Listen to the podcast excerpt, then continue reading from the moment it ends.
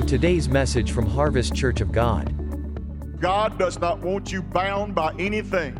God does not want you fettered. God does not want you beat down. God does not want you cowed down. God wants you to be a good representative of what He can do in a person's life if they'll let the Lord have His way with them. You stop that because God said, I don't want you wearing my advertisement around as God's people and acting like a devil. If you're a believer, you believe that God has put your sin behind his back. You believe that your name is in the Lamb's book of life. You believe that Jesus Christ is coming when the trumpet sounds. To you that believe, Jesus is precious. He came to this earth to purchase redemption for us. And he came to this earth to be the propitiation for our sin, that we could know God, that the sin issue could be taken care of, taken out of the way, and God said, I will put it behind me. Put the whole issue of sin and disobedience and rebellion, God said, I will put it behind me. I will cast it behind me. Isn't that a wonderful thing for you to know today that your sin has been cast behind God's back? And He said, and I will remember it no more. Praise God. I, I wish we could have that kind of forgiveness with one another, that you would remember it no more. Sometimes I hear people say, I'll forgive you, but I won't forget it. Well, I'm glad that God not only forgives, He also forgets and puts it away. I will remember that sin no more. I'm glad God deals with sin in such a permanent fashion that it doesn't exist anymore after God deals with it. Old timers used to say, under the blood. When you get it under the blood, then you've got it away. God says, I have dealt with it and put it away from me. I will remember that sin no more. We've been on a journey uh, since first of the year. What started out as a New Year's sermon and message became somewhat of a series that we've been talking about transformation. Be not conformed to the world, but be transformed by the renewing of your mind. We found out that in our mind is the center of our affection. It's the center, it's really, really where the battle is fought, is basically in our mind. Paul said, With my members, I serve the law of sin, but with my mind, I serve the law of the Spirit. And then he said, Oh, wretched man that I am, who shall deliver me from the body of this death? And then he said, I thank God through Christ Jesus. There remaineth therefore now no condemnation to them that are in Christ Jesus, who walk not after the flesh, but after the Spirit. For now we've seen this journey take us to a place where we understand completely that Jesus was made to be sin for us, that he vicariously and substitutionarily took our place at Calvary's cross. They used to sing a song when I was a young evangelist, I should have been crucified. It's an Andre Crouch song, and I dated myself by telling you I knew who Andre Crouch was. I should have been crucified. I should have suffered and died. I should have hung on the cross in disgrace. But Jesus, God's Son, took my place. I should have been crucified because He became the propitiation and He became the justification of our faith. Then the Bible tells us that we have a door of entrance into the presence of God that was not enjoyed by believers before Jesus tore the veil.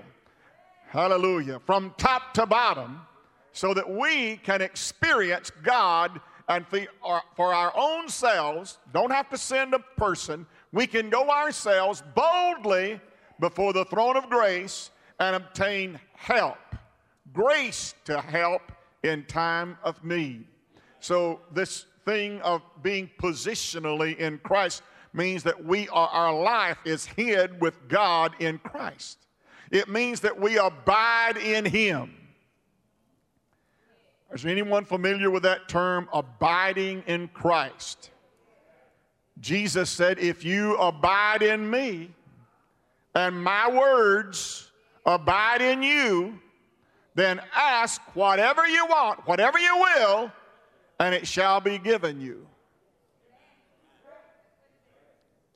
If, oh boy, a big word with only two letters. If you abide in me, letting you know that's a choice, it's a decision that you make. If you abide in me, and my words abide in you, notice how powerful that is. The Word of God. If my Word abide in you, you in me, my Word in you, then you can pray successfully and you can get the things that you pray for when you have the Word of God operating in your life and you're abiding in what Jesus did at Calvary's cross. Now, that's some pretty good theology there, but it's actually the basis upon which we stand. Well, Pastor, how can I know that I am abiding in Christ? 1 John 2 and 5. Whoso keepeth his word. Well, what an excellent admonishment that is. Whoso keepeth his word in him, verily is the love of God perfected. Hereby know we that we are in him. You mean I can know that I'm in Christ? You can know so well that you don't have to leave here in doubt today. You don't have to wonder. You don't have to go to bed and then ponder that question Is everything all right between me and God? How do I do that? It's all about your relationship to the Word of God. Whoso keepeth his word, in him verily is the love of God perfected or made complete or made full and consummated. In him, verily, is the word of God perfected hereby. Or, in other words, by doing that, hereby know we that we are in him. Boy, that's so powerful. In 2 Timothy 1 and 9, the Bible tells us that we were called with a holy calling called with a holy calling, not according to our works, not according to our deeds, not according to the benevolence, not according to all the other services that would render us a child of God, but not according to any of those works, but according to his mercy hath he saved us by the washing of regeneration and by the renewing of the Holy Ghost. Boy, we brought a lot of agents into that equation, didn't we? Not by works of righteousness, which I have done, but according to His mercy. We brought God in then. According to His mercy, by the washing of regeneration and by the renewing of the Holy Ghost. Now we've brought the Holy Ghost into the thing. So now we've got man, God, Holy Ghost. Jesus and when you take that mixture, that theological mixture and the chemistry of it, and you put together that equation, you come out with new life in Christ. God, Holy Ghost, Word, Jesus, me, and you come out with success. You successfully entered into the kingdom of God. Now, when God found Abraham, he found an idol toting heathen in Ur of the Chaldees, what is now Iran, Babylon. God found him when he was degenerate, lost, undone without God. And God found him, and God made a, a promise to him. It's in Genesis chapter 12, verse 2, if you'd like to read it with me. I will make you into a great nation. I will bless you. I will make your name great and you will be a blessing. I will bless those who bless you. I will curse anyone who treats you with contempt. And all of the peoples on the earth will be blessed through you. Why did God choose Abraham? I don't know, other than it was in the eternal purpose of God. Eternal purpose of God. eternal purpose of God. Now, you love to quote that verse in 828 Romans, don't you? All things work together for good to them that love the Lord, who are the called according to his purpose, which was given to us in Christ Jesus. Boy, that verse is chocked full, isn't it? All things, all things, good things, bad things, rich things, poor things, healthy things, sick things, all things, empty, full, whatever, all things. Just wrap your whole self around the whole idea complete, all things, good, bad, and ugly. All things work together. Chemistry is going on here. You see it? Works together. Everything that's happened to you is working together. All the hurt, all the sorrow, all the disappointment, all the things you've been through is part of the mix. It's in the chemistry. That pay raise you got, that check, stimulus check you got, is some of them good things. It's in the chemistry.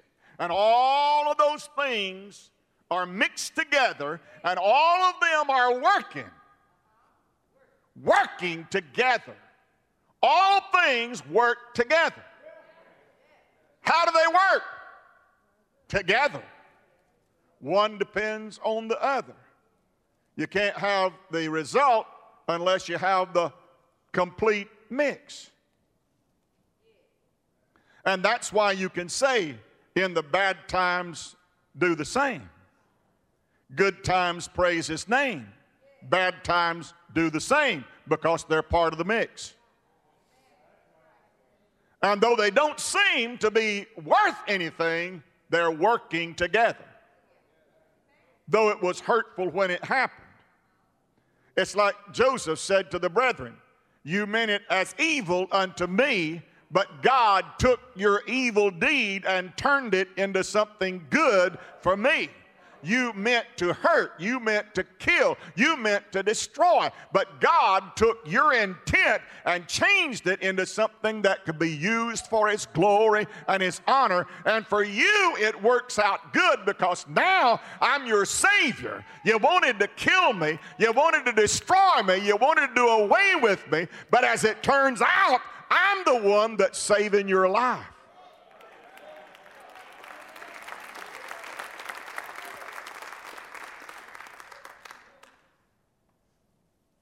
So you can boldly say, you can boldly say, The Lord is my help.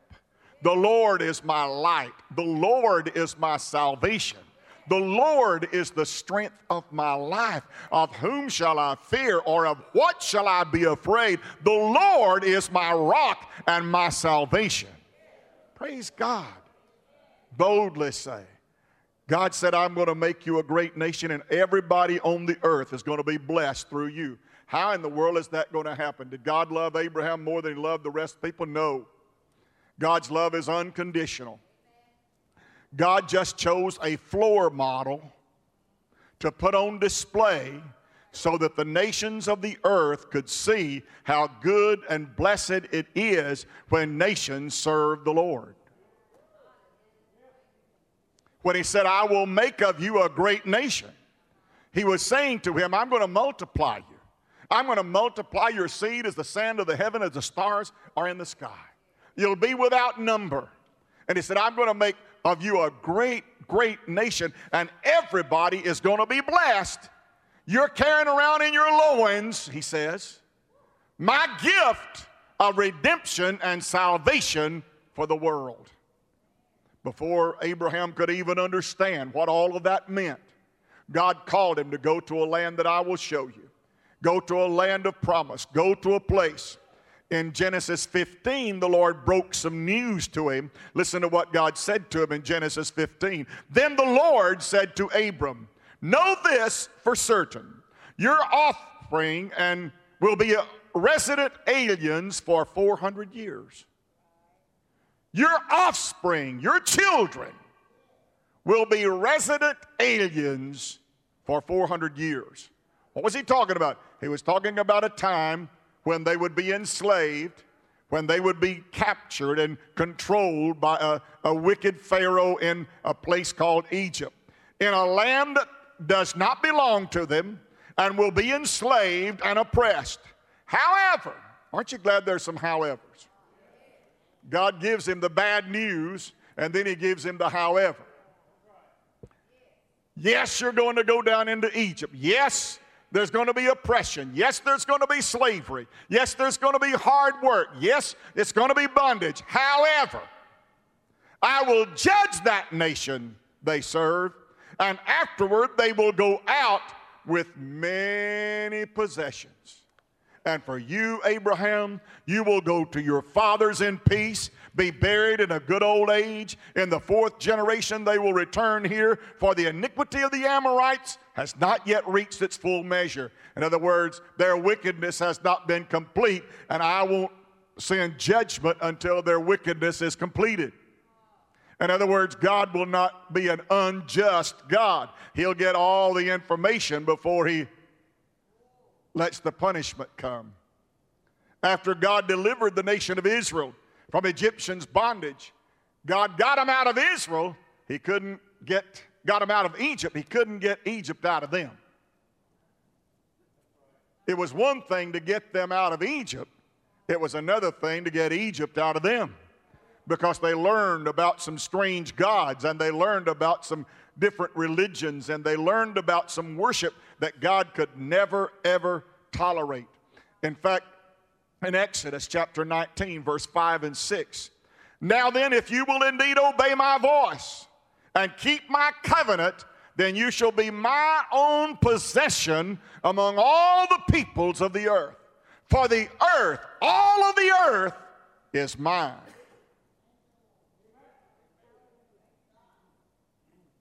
God said, All of it is mine. Well, my little part I bought over there on Dexter Avenue and the 309 Hemphill, that's mine. I've got it recorded, done it. Well, I got news for you. God got it before you. God owns it before you. All of the earth is mine. And you shall be to me, listen to this, you will be to me a kingdom of priests and a holy nation. Now that's Old Testament.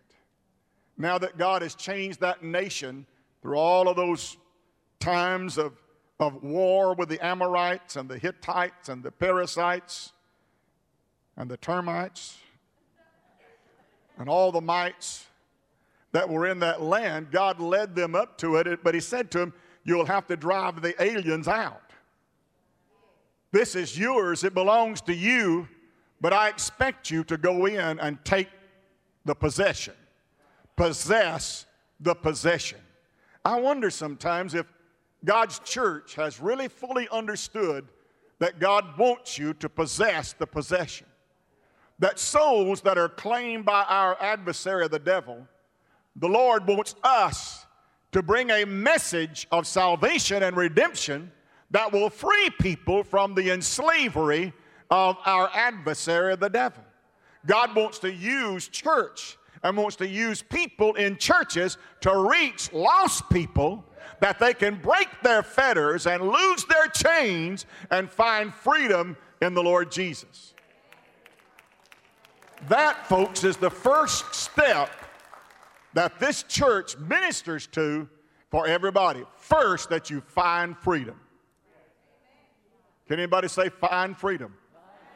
Find freedom. If a person walks in that door and doesn't know Jesus, the first thing that can happen is find freedom. If a person comes in that door that is bound, oppressed, tormented, the first thing that can happen for them is to find freedom. For people who are laden with sin, find freedom. For those that don't know God, find freedom. The first step for everybody on your quest to know God is to first find freedom. Because God does not want you bound by anything. God does not want you fettered. God does not want you beat down. God does not want you cowed down. God wants you to be a good representative of what He can do in a person's life if they'll let the Lord have His way with them. Hallelujah. Now that's positional righteousness.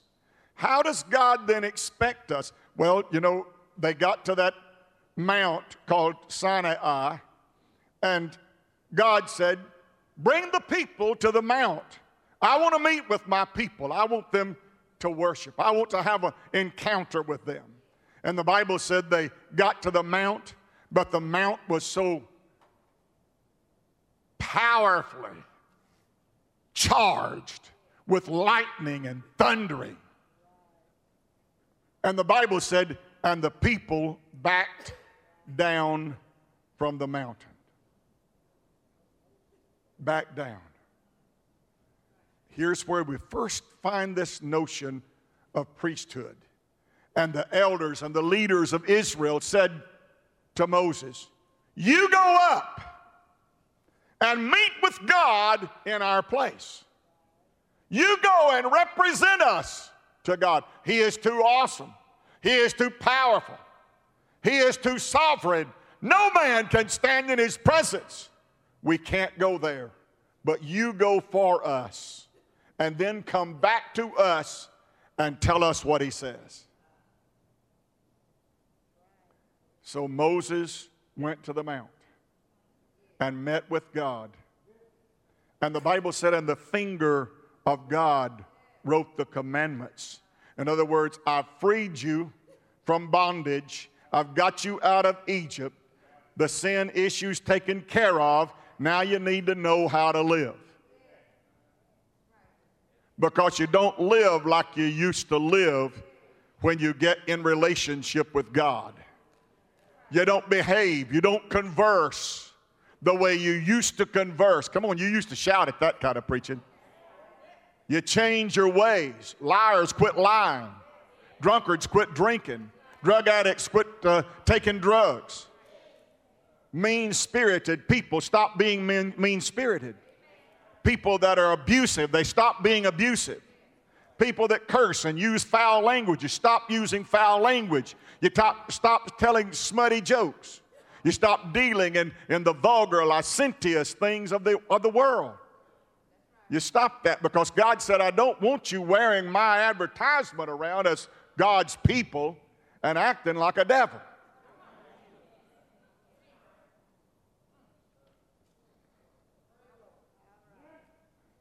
So Moses goes up and he gets these lists, and it starts out, Thou shalt not.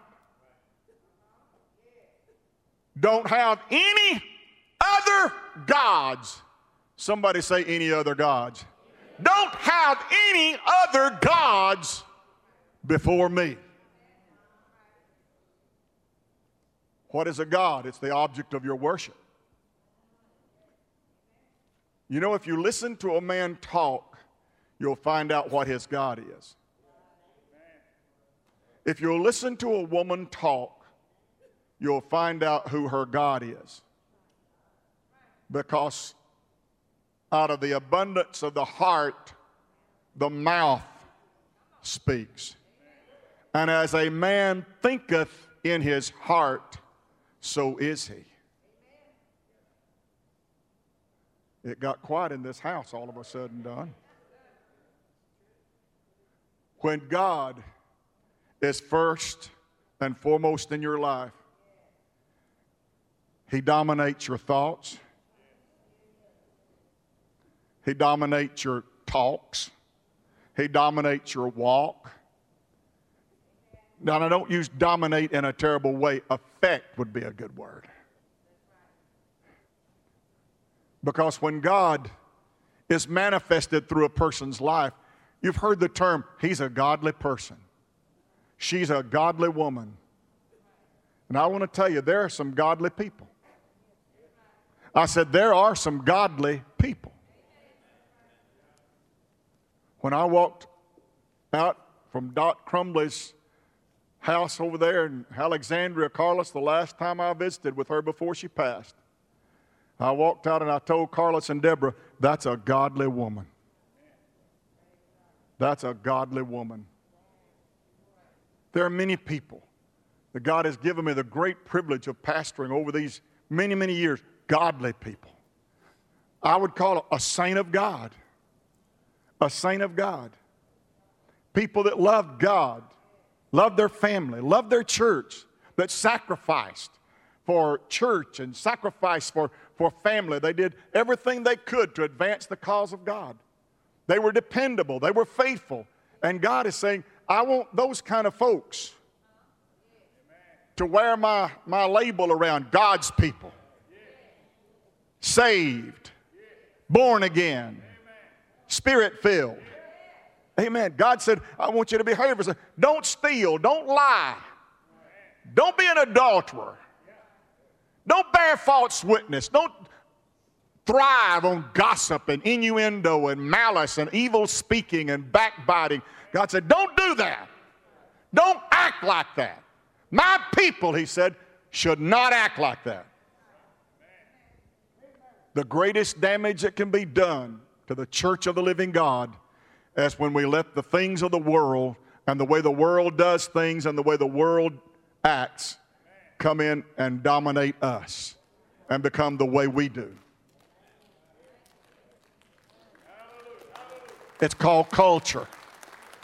When culture overpowers church, then church no longer, it ceases to be God's people.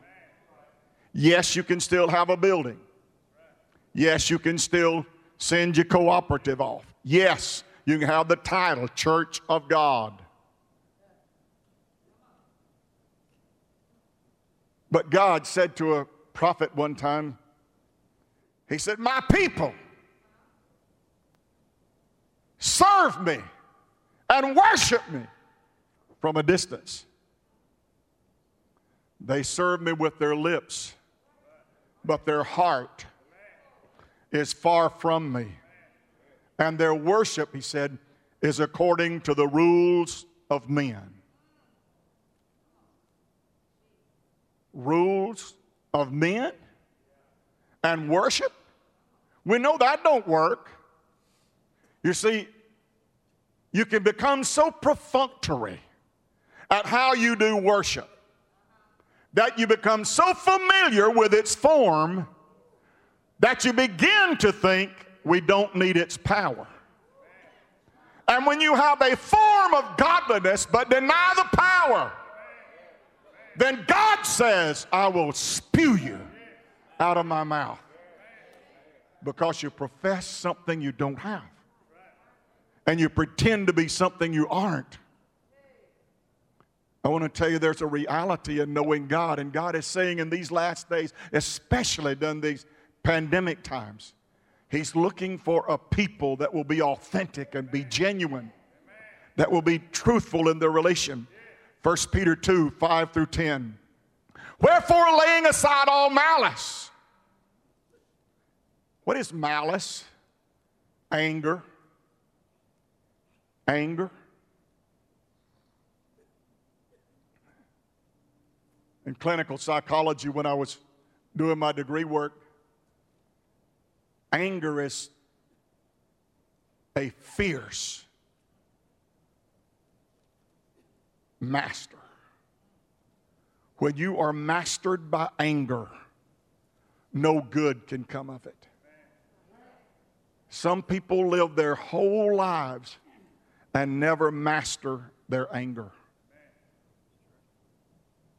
Some people go through marriage after marriage, business after business, different ventures of all kind, always seeking for something that'll give peace and can never find peace. The Bible said they'll cry peace and safety, but sudden destruction cometh upon them.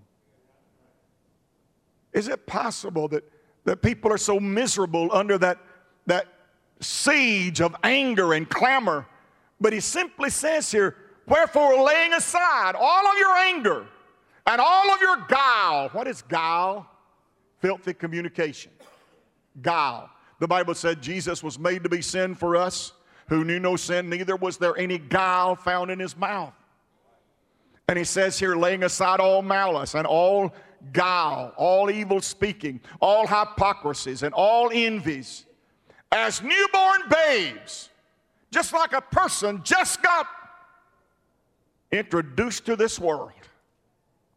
As a newborn babe, desire the sincere milk of the word that ye may grow thereby.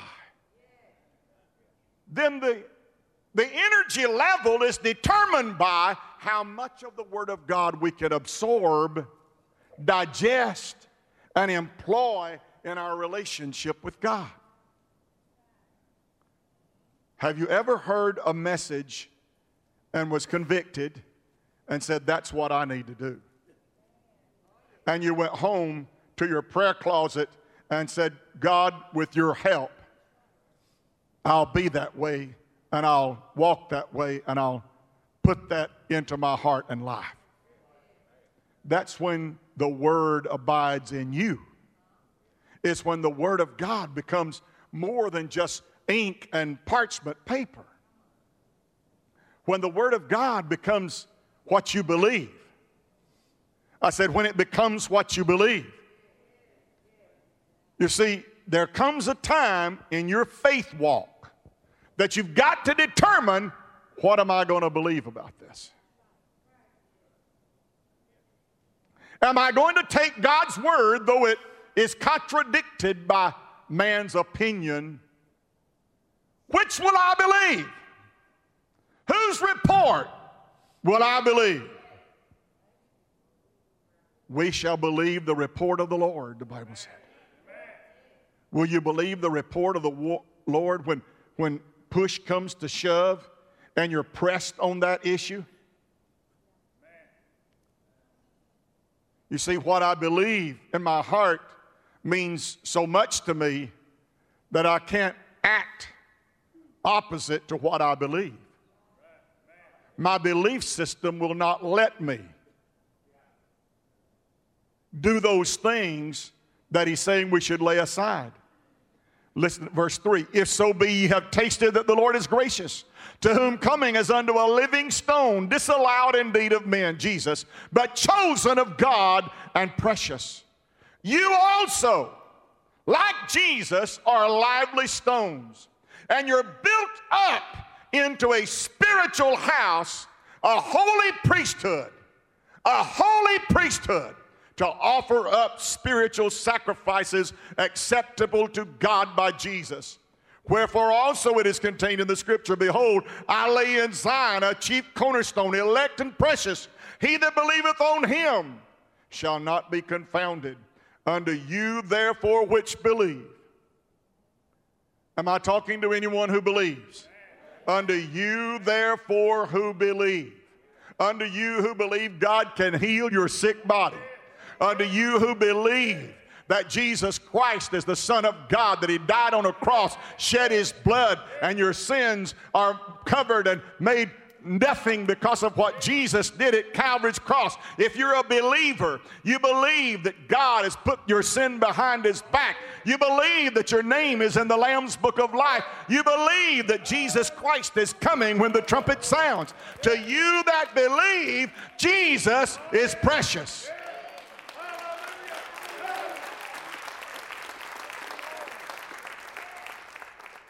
Glory to God.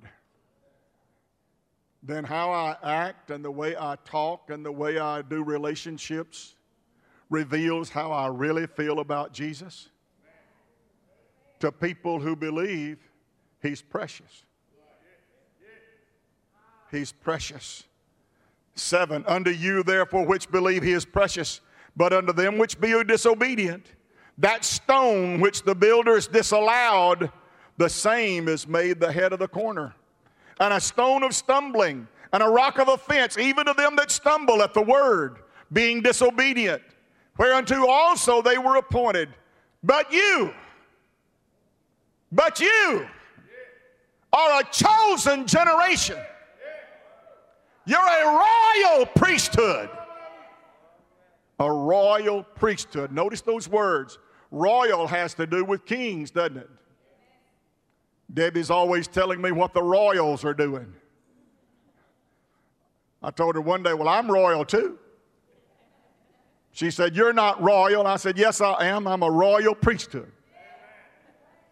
You're a royal priesthood. You are a kingly priest.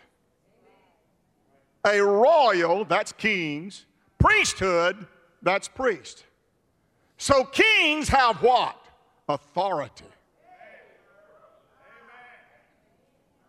What do priests do? They go to God for people. They hear from God. They get the word. They put the word in their heart. Hereby know we that we're in Him. They've got this relationship with God. The word abides. And so they have authority. They walk in authority. They don't walk in timidity and cowardice. They walk in authority, knowing in whom they have believed, and that He is persuaded to keep that which we commit to Him against that day. Knowing that whatsoever we bind on earth will be bound in heaven, and whatsoever we loose on earth, it will be loosed in heaven. Are you walking in authority? Are you a royal priest today? Are you a person who has the authority of the name of Jesus in your life, in so much that you can go to God for people with authority? Wow a royal priesthood, a royal priesthood, and a holy nation. A holy nation. Somebody say a holy nation. All nations of the earth shall be blessed. But there is one nation that takes precedence over all other nations Chad, Burma, Morocco, Soviet Union, France, Italy, United States, Australia, China. There's one that takes precedence over all of them. What is that? That holy nation. That nation of all the redeemed of God. That nation that one day will make up God's army. That nation that is high and above all other aspirations. Hallelujah. Someone may say, I'd like to be a citizen of that country. I'd like, hey, your greatest desire should be to be a citizen of that holy nation. That is the people of God. For one day, in an ordinary day just like this day, that holy nation of God is going to leave this old world. For the trumpet shall sound and the dead shall be raised incorruptible. A holy nation a peculiar people. That doesn't mean weird, it means one of a kind. There is no other nation like God's nation. There are no people like God's people. There are no other greater force than God's people. God's people is the greatest thing that is upon the face of this earth. God's greatest treasure is in his people. And the Bible said, And in that day when I make up my jewels, saith the Lord, they shall be mine. God is saying, One day I'm going to fix this whole situation. Those that look for his appearing, those that are patiently waiting for his coming. Those are the people that he will appear the second time without sin unto salvation. Wow whatever moral endeavors may take, may make, can never be more than a response to what God has already done. Like the Israelites, we've experienced an amazing change and a transformation. How many of you know John, Romans 5 8? But God commendeth his love toward us, in that while we were yet sinners, Christ died for us. Titus 3 and 3, not by works of righteousness hath he saved us but by the washing of regeneration and the renewing of the Holy Ghost. 1 Thessalonians 1 5 through 10. For our gospel came not unto you in word only, but also in power. Paul said, I didn't come to preach to you with enticing words of man's wisdom, but my preaching and my ministry among you, he said, was in power and demonstration of the Spirit of God. That word Paul says to the Thessalonians, that gospel that we preached, it did not come in word only, but it came with an anointing. It came with power. It came with grace and in the Holy Ghost and in much assurance as you know what manner of men you were among for your sake. and ye became followers of us and of the Lord, having received the word in much affliction with the joy of the Holy Ghost. Put that up there for me. 1 Thessalonians chapter 1, verse 6. And you became followers of us and of the Lord, having received the word of God in much affliction. In other words, difficulty, trial, oppression. In other words, he's saying when you got the gospel, it was amidst a lot of turmoil that was going on. It was a lot of negative stuff going on. You became followers of the Lord and you received the word in much affliction, but that word had something about it that caused you to have peace and caused you to have joy. And that joy was because the Holy Ghost accompanied the Word of God. It anointed the Word of God whereby you're saved, so that ye were examples to all that believe in Macedonia and Asia. In other words, he said, when I packed up my bags and I went to Macedonia, after that man woke me up and gave me the Macedonian call and said, Come on over and help us.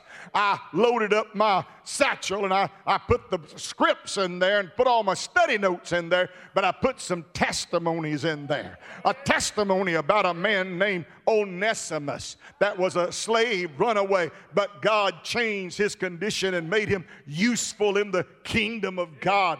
About a Saul of Tarsus, I got my own testimony in there. I was on my road to Damascus. I carried letters to, to persecute saints and arrest them and bring them back to Jerusalem. But God struck me down with a great light. And I said, Who are you, Lord? And He said, I'm Jesus, whom you persecute. It's hard for you. It's hard for you to kick against the pricks. You are a thoroughbred Jewish Hebrew of the Hebrew, Pharisee of the Pharisees. And he said, Lord, what do you want me to do? Put my own testimony in there. I got that testimony of that Philippian jailer who ran in, drew his sword, would have killed himself. But I, I said, Do yourself no harm. We're all here. And he said, Sirs, what must I do to be saved? Hey, I brought the little testimony, I've got it in here, of a centurion. And he was down in a, uh, another part of the country, and Peter was on the rooftop praying. And the Bible said God spoke to that devout centurion and told him, You can be saved. You can take the word that you've read, and it can become reality. Send up to Joppa and find an apostle named Peter and tell him, Come on down here and preach to you. And the Bible said in Acts 10 44, while Peter yet spake these these words, the Holy Ghost fell on all them that heard the word. I want to tell you, he was armed with testimonies to give to the people of Asia about what God was doing.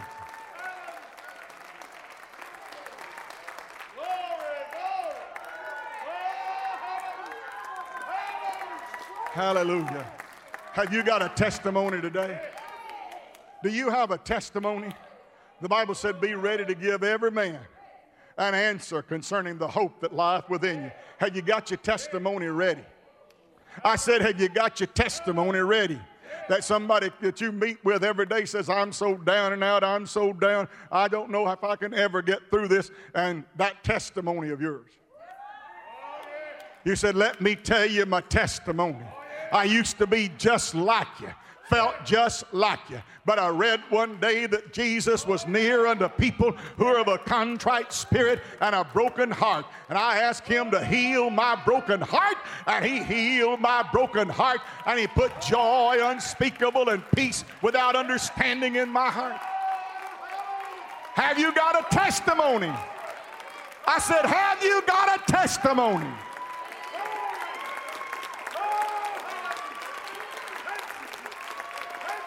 Hallelujah.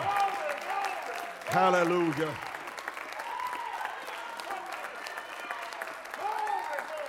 Paul said, I used you as an example. I told people in Asia what God did for you.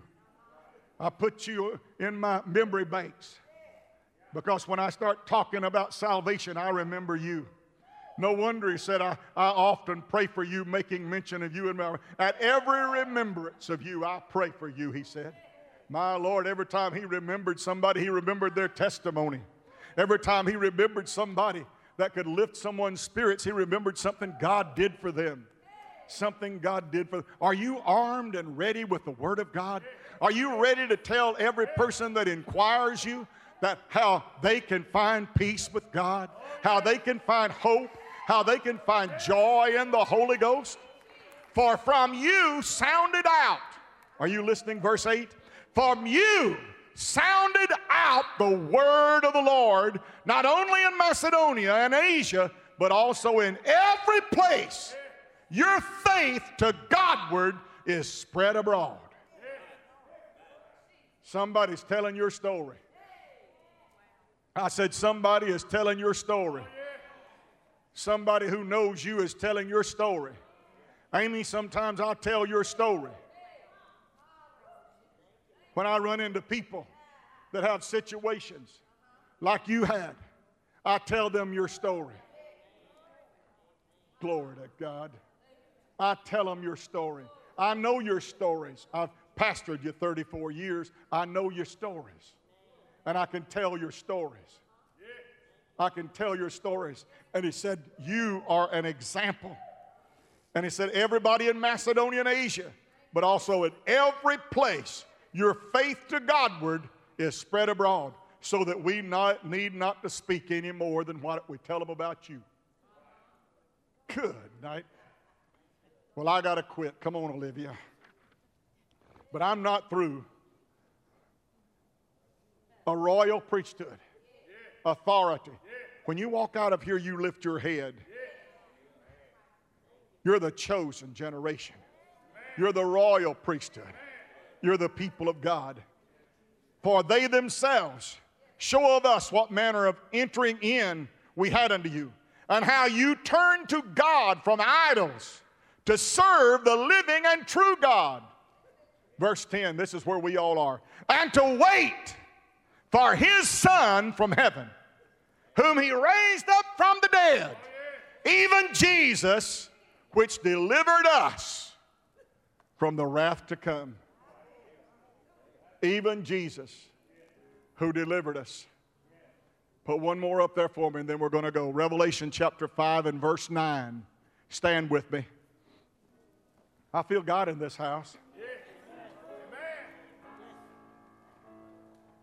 Sister Peggy, I feel God in this house like I felt him in Roanoke. He's up here too. I feel God in this house. When we get to heaven, and we're gathered around the throne of God. All the redeemed of God, Brother Randy, on that great and notable day of the Lord. When we stand there, we're going to sing a song. You say, Well, Pastor, I can't carry a tune in a syrup bucket. Well, there's coming a time when you are going to sing a song. And they sang a new song saying, Thou art worthy to take the book and to loose the seals thereof, for thou wast slain. For thou wast slain. For thou wast slain. And hast redeemed us unto God by thy own blood out of every kindred, every people, every language, every tongue and nation. Next verse. And hast made us. And hast made us. And hast made us. As transfigured, translated, transformed, and hath made us unto our God kings and priests. And we shall reign with him upon the earth. Oh, blessed be God.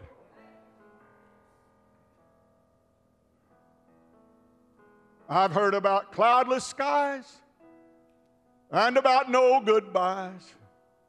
I've heard about all that wonderful singing over there. I've heard about walking golden stairs and about having no more cares. I've heard about heaven, and I want to go there. By the blood of Calvary's Lamb, saved from every stain I am. Hallelujah! I'll go sweeping through the gates. Oh, the joy of that glad meeting just inside the eastern gate. I intend to be there, don't you? I intend to be there. And he said, which now you're waiting, waiting and watching from heaven. Only the sound of the trumpet keeps me from going home. Because on an ordinary day just like this day, David, I wish you had your trumpet. I'd get you to blow it real loud for me. The trumpet will sound.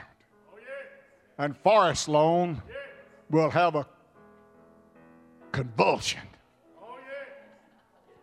Graves will burst wide open. Sleeping saints. The Bible said, I saw many of them that slept in the dust of the earth, and they shall awake. They'll hear his voice, and they shall awake. Well, I hope you take from this encounter with God's Word today this one thing as you go. I'm going to start acting like a priest, and I'm going to start acting like a king with authority. I'm going to start acting like a chosen generation. I'm going to start acting like the people of God. I'm going to start acting like what God says I am. I can be what God says I can be. I can do what God says I can do. Oh, yeah, hallelujah. I can be whatever God says I can be. God, in Jesus' name, I thank you for this congregation. And in this present culture, I'm not permitted to put my hands on them and have contact with them. But your spirit that transcends all things, I feel reverberating through this congregation today from heart to heart, soul to soul, person to person. And I thank you for the joy of the Holy Ghost. I thank you for the peace of God that passes understanding. And I thank you for this anointing that I feel upon this unworthy person to speak the word of God. Go home with us now. And as we go out into the world, let us not just leave our experience here at this place.